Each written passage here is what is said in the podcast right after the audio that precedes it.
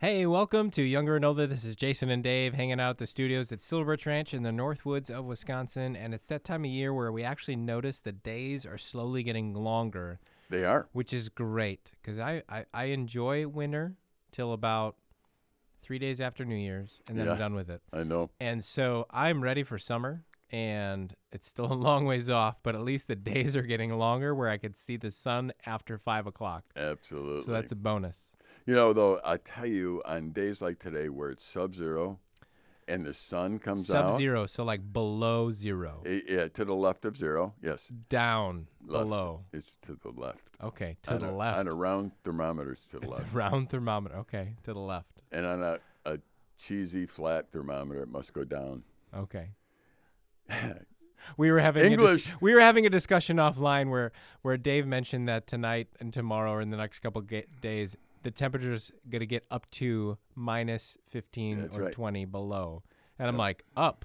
I'm like, usually below is down. Yeah, but you got to get up and feed the fire. Yeah. So uh, there- there's a lot of up involved when it goes down. So you that might as well. make that comparison doesn't make any sense. it doesn't have to. You got to get up because you actually physically get up to go feed the fire. So when it gets cold, you get up. What? Exactly. All right. I'm glad we agree on something. I, don't, I don't know if I just won that or not, but I- if, if we just leave it, I'm not, maybe. let's just leave it because I'm not sure what happened there. yeah, you don't have to be. Nobody does. Of course. It's one of those conversations. I feel like we're talking about like where does the internet start? uh, I know it starts. I, I'm not going to say because I get all kinds of bad letters, but Oh, okay. some politician's basement. Anyways, Yeah, we'll go the from days, there. The days are getting longer. Let's go back to that where we Yeah, and this about. morning I was out because I, I had doctor's appointment early, and I was out driving, and the sun was coming up. And I thought, apart from it being blasted cold, yes, it's gorgeous. Oh, out. I- mean, absolutely wonderful. beautiful sunset. sunrise this morning, And the moon's been full and beautiful Yep. at night, so it's like, oh, and in the morning. yeah, yeah, true. See, round the clock. That's right. We're not even in Alaska. Oh man. Uh, we've been talking about uh, just lessons that we should uh, try and teach young people before they get to the point where they're not willing to learn anything. And Is that because you can't teach an old dog new tricks? that's partially true. Yeah. But even more importantly, I've talked with you before. I've talked with a lot of people on educational kind of ideas or philosophy. It's always, it, it seems like we put so much effort into to rehabilitation Mm-hmm. or uh, uh, programs after somebody has a problem. Oh yeah. And you know what? We need to do that. We need to fund them. There are people with problems. I'm not against that. But as an educator, I would like to put all those places out of business. Right. So I would like to never have to deal with a suicide hotline ministry. Mm-hmm. In other words, we, we'd like to teach in a way Yeah. where nobody wants to commit suicide. Where you Okay. can prevent it on the front end. Right. So I'm not. I'm not saying I want to do away with anything because the problem when it exists, we got to deal with it. Got to Yeah. figure out how it happened. See what we can do to rehab, and, and that's really important, and that's very expensive. But everybody who's even semi-logical Yeah. knows that the real effect of money is spent on the preventive side. Right. It's But- just harder to measure the outcome. It's impossible. Because if you're successful, It's impossible. you know, it's not gonna, you know, Yeah. yeah, it's just impossible. Yeah, it's impossible. I, in fact, I was talking to a guy this morning. You you know him, and and we were just talking about the ministry of Silver Birch Ranch and the people that worked here. And he said, "Yeah, you know, um, I know Jason, and he, he was just talking about you're a good family man. You give a good, you know, that kind of stuff." And I thought, yeah, you know, what you're saying is that he, in my head, you came out of the same cloth I did. Yeah. You know, we came from the same background. We came from the same. I understand where you came from. I understand you love your wife. You love your children. You should, and you do. Mhm. And and okay, well, those are things that the world needs to look at and say, I would like that for my life.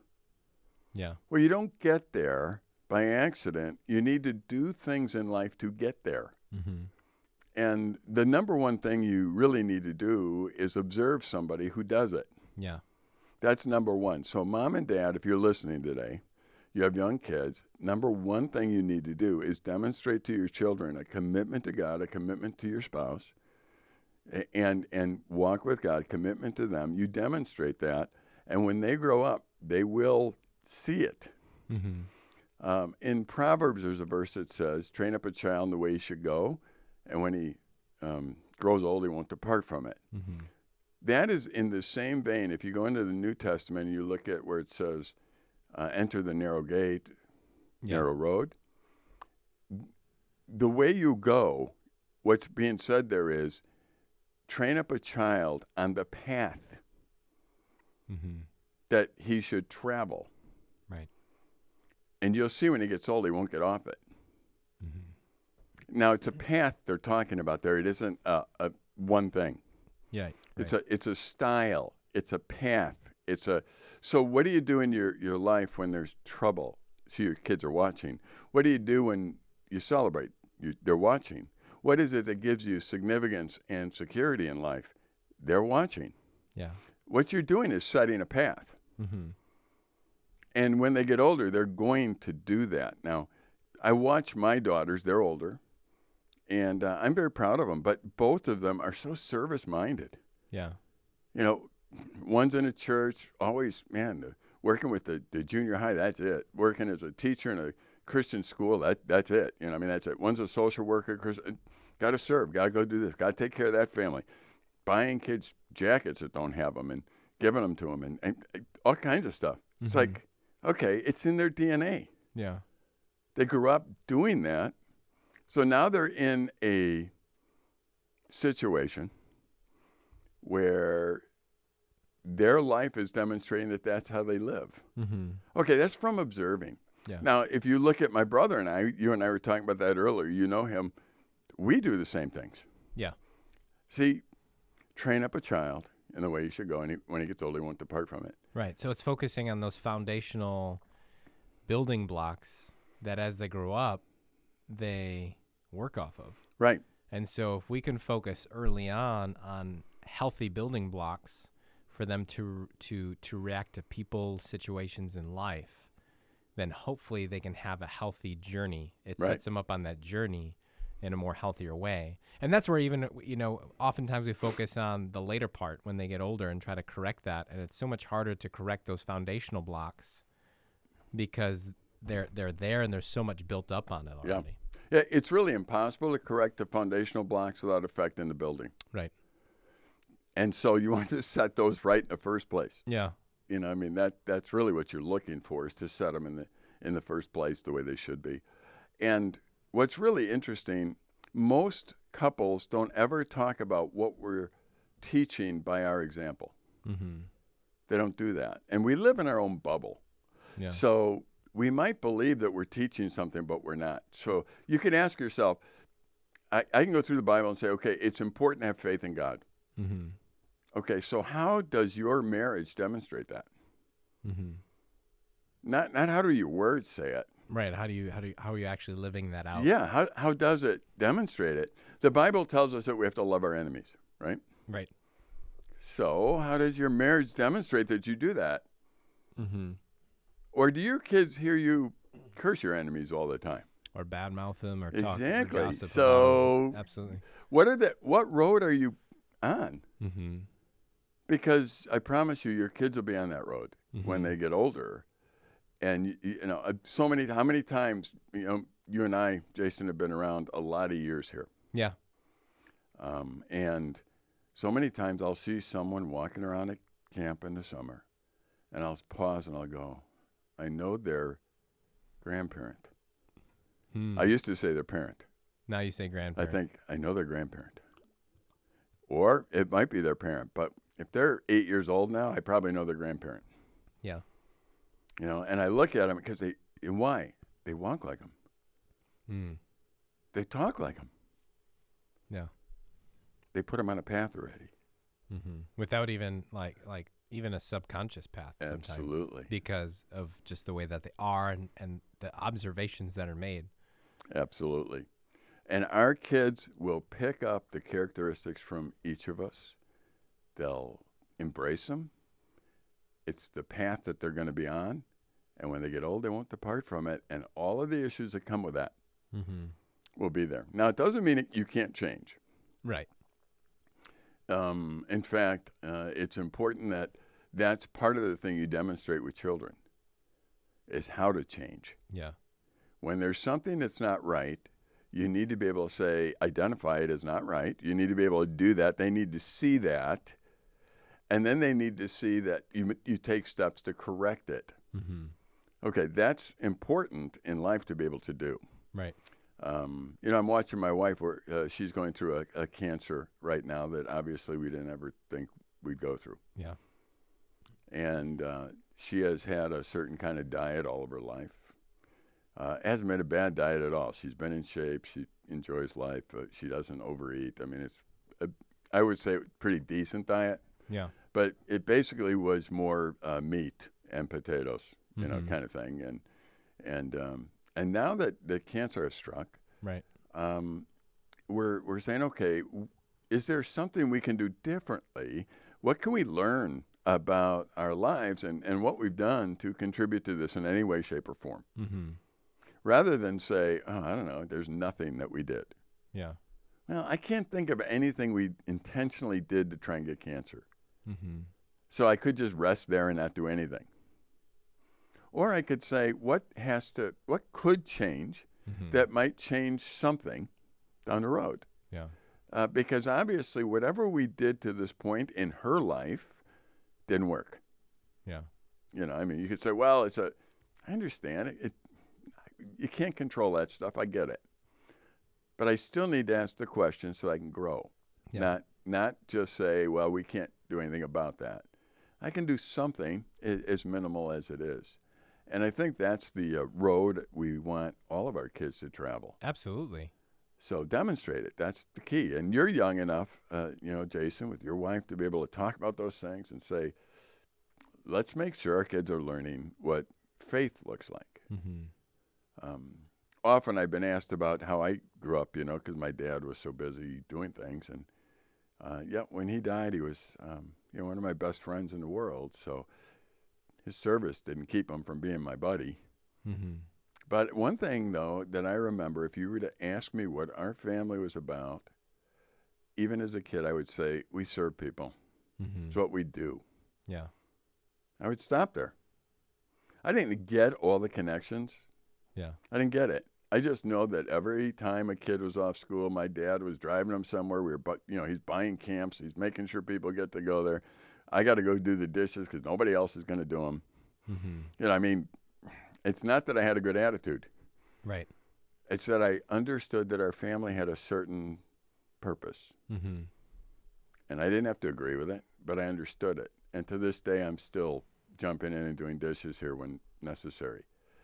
So it's like, you know, I, I can't encourage parents enough to think of what they're teaching their children by their actions and not just by their 10 minute devotional time that they think they're teaching them everything they need to know. Mm-hmm. Because the 10 minute devotional time may not be doing anything, Right. but your daily habits are. Or if anything, it might even teach them that you compartmentalize Right. your faith. Yeah. You know, and that's why I've, I've always enjoyed the fact that you're intentional about saying, you know, it's more than just that. Like, it's not saying that those are bad, but you also need to carry it over in everything that you do. Yeah. You know, and and that's why even it's it's even beyond that. Whether you do uh, that or if you go to church or if you go to youth group, it's important to make the the bridge to say it's not just a church or youth group thing. This is like a, a lifestyle thing, and I think that's something important to show you, show your kids as well. Yeah, you know, I, I too, have, you know, I'm just really not big on that. You should have a 10 minute devotion every day. I am really big on why don't you integrate Scripture into every part of life, Yeah. And because that is the road that you're you're setting for the children down the road. Um, however, I'd never stop you from saying let's take 10 minutes and do and Mhm. pray together, whatever. That's not Right. my intention. Uh, but as you said, compartmentalizing isn't good. You don't want to teach them to do that. Mm-hmm. Uh, and once you teach them to do that, you're in trouble. Yeah. Um, when I when I began to teach fifth grade many years ago, I was a a new teacher, idealistic in everything I did, Mm-hmm. And I had a handful. I'm telling you, they, there were five fifth grades in the school I was in, and because the new teacher comes in, the the other four got together and they stacked the room with every person that was a challenge to teach Mm. and um, it was very interesting to walk into that situation for me. Yeah. Before I even started, though, I looked at uh, again. Remember, I'm, I'm out of college. I'm idealistic. I looked at the curriculum. You know Mhm. what what I needed to teach that year, where I was supposed to go, and then I looked at the test scores of the kids. Yeah. And so I go to the principal and I say, "Why is it that they don't know the stuff from third grade yet? I'm a fifth grade teacher." Mm-hmm. And of course, he just looked at me like idealistic guy right out of college. You don't understand. First of all, the group you have is interesting. Second of all, um, you know, it, it doesn't work that way. Hmm. I said, why? Mm-hmm. What's stopping them? Yeah. He said, that's your job. All right. So I went up there and I kept asking myself, okay, what is it that's stopping these kids from being what they should be? Like, I shouldn't have to teach them remedially. Mm-hmm. Why didn't they learn the fourth grade stuff or the third grade stuff when they were in those classes? Mm-hmm. And I realized something. I realized that, that the problem wasn't me telling them or any teacher saying two plus two is four. That, that wasn't a problem. The problem was that the kids weren't taking personal responsibility for their learning. Mm. The, the parents had to check every night to see if they were doing their homework. They had to, the parents were coming in saying, make sure you send a list home. I'll make sure they do it. So they didn't have any ownership of the learning process. Yeah. So I basically told the kids, you know, I give you two grades on your assignments. You're going to get an A or an F. You either did what I asked you or you didn't. Mm-hmm. And those are the two grades I'm giving in this class. And um, I'm not saying I, I'm not going to grade you on how well you did on anything, I, because if you did what I asked you, and you don't learn, that's my issue. Yeah.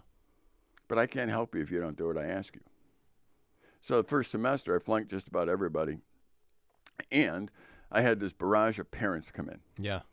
and this is a kind of a wealthy school, so they didn't appreciate my style. yeah. Let's just say if I even if I had a style, they didn't appreciate it. But but I explained to them. I said, you know what? I'm trying to solve a long term problem here. I'm not trying to give them a good grade. mm-hmm. And they would look at me and say, well, then you send a list home. I'll make sure it's done. I said, I'm not doing that, and I don't want them to do it either. Mm-hmm. I want them to decide to go home and do their work. Yeah. Oh, they were furious with me. Yeah. It's it's parents' job. That's fine. You can ask them when they come home. You can ask them what their homework's supposed to be. You, uh, do what you do as a parent. I'm fine with that. I'm just not sending it home to you. Mm-hmm. You know that my kids advanced two to three years in every subject Wow. by the end of the year Wow. because we found the problem. The Mhm. problem wasn't an academic. Here's two. Two is four. I mean, that wasn't the problem. Mm-hmm.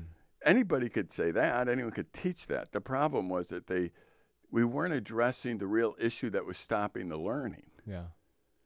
and once we got into that and plus there were other things. I mean because of the interesting guys i had in my room um, we had a few um, uh, very they got distracted easily. Yeah.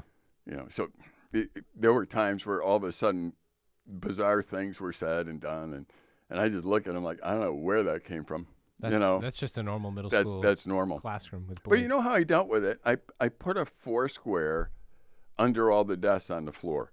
Okay.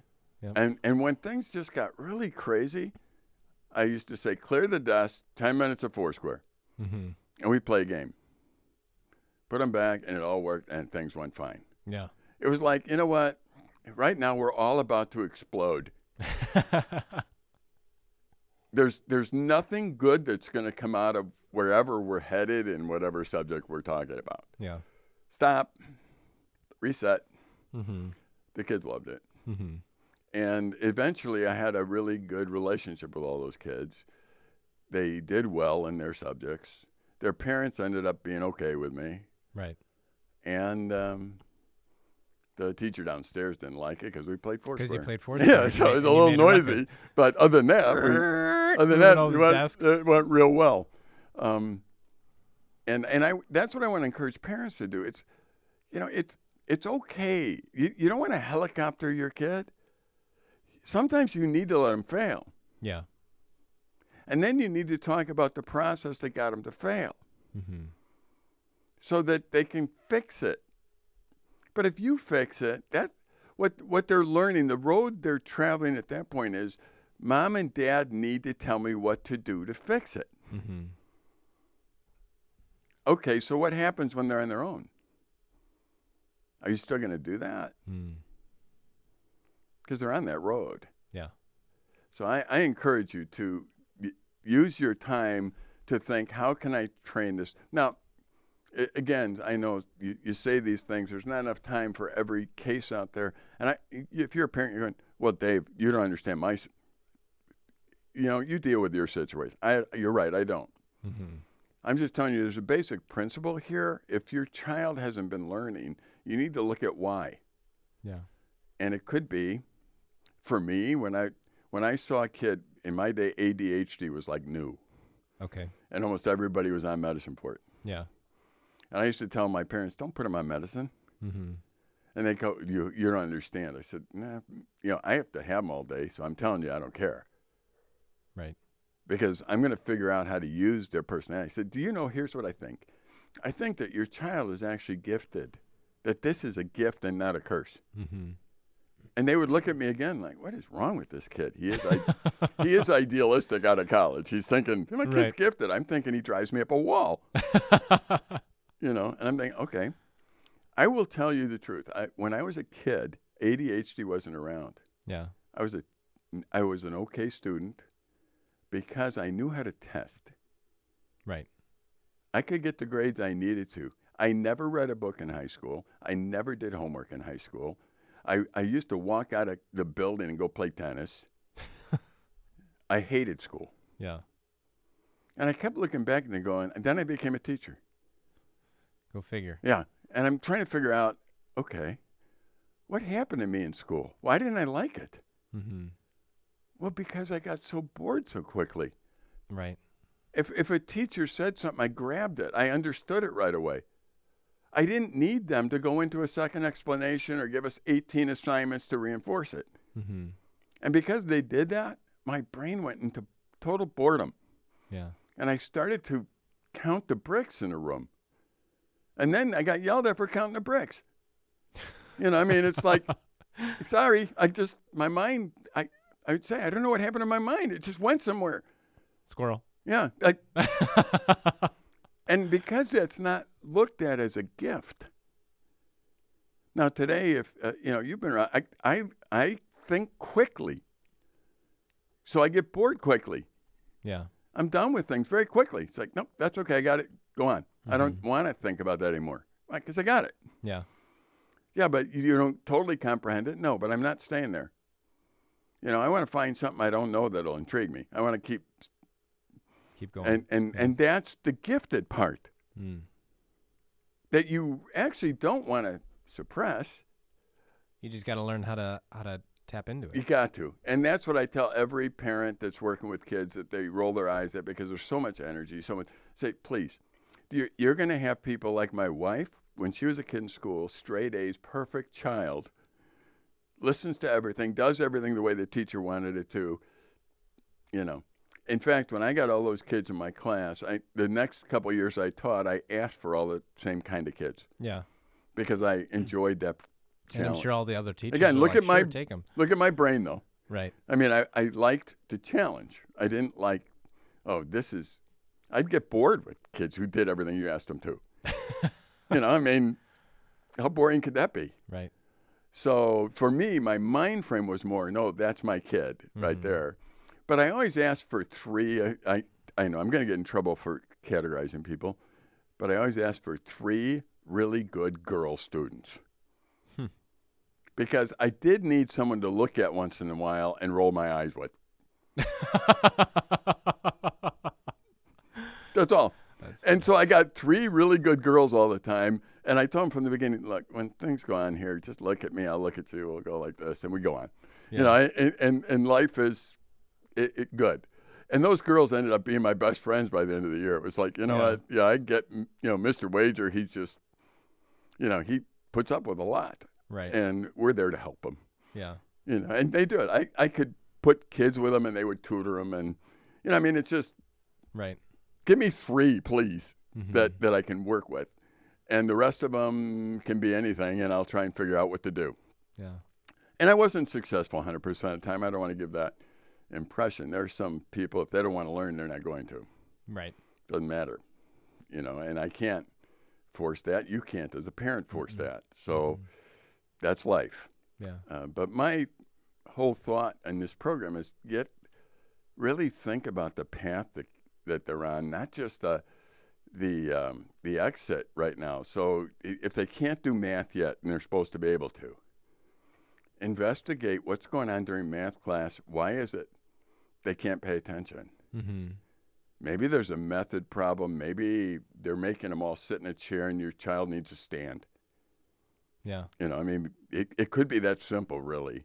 Yeah. So you need to keep investigating until you figure out what needs to be done so that that person is motivated. For me, if my teacher would have tapped into my desire to uh, help others, if all I got told was, I want you to teach this to this person they're having trouble with it, boy, I would have learned. Hmm. They never did that because I was the one they were saying needed someone to come teach. Yeah.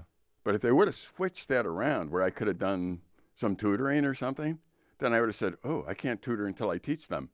And I can't teach them until I know it. Right. I, and Right. and so now all of a sudden I'm motivated to learn what I should have learned in the first place. Right.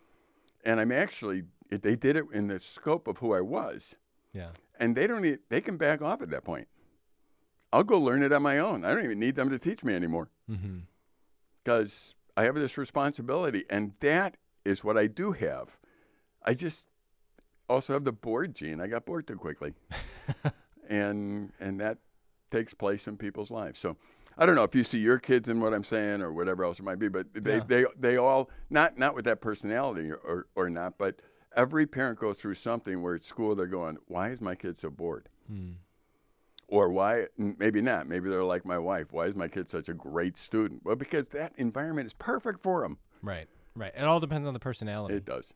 And that and that's the thing and and it's really just focusing like even my boys i'm quickly learning that each of them are uniquely different Oh, yeah. and so you have to parent them uniquely different and respond uniquely different because they're because they they learn differently Oh, they do. ultimately and so the way that you talk to them the way that you even explain things to them for each of them is different because you you quickly learn that they learn different and and that's the important thing and so therefore you have to teach them differently That's why don't get it. caught on having to treat every child the same. Right. It doesn't work. Right.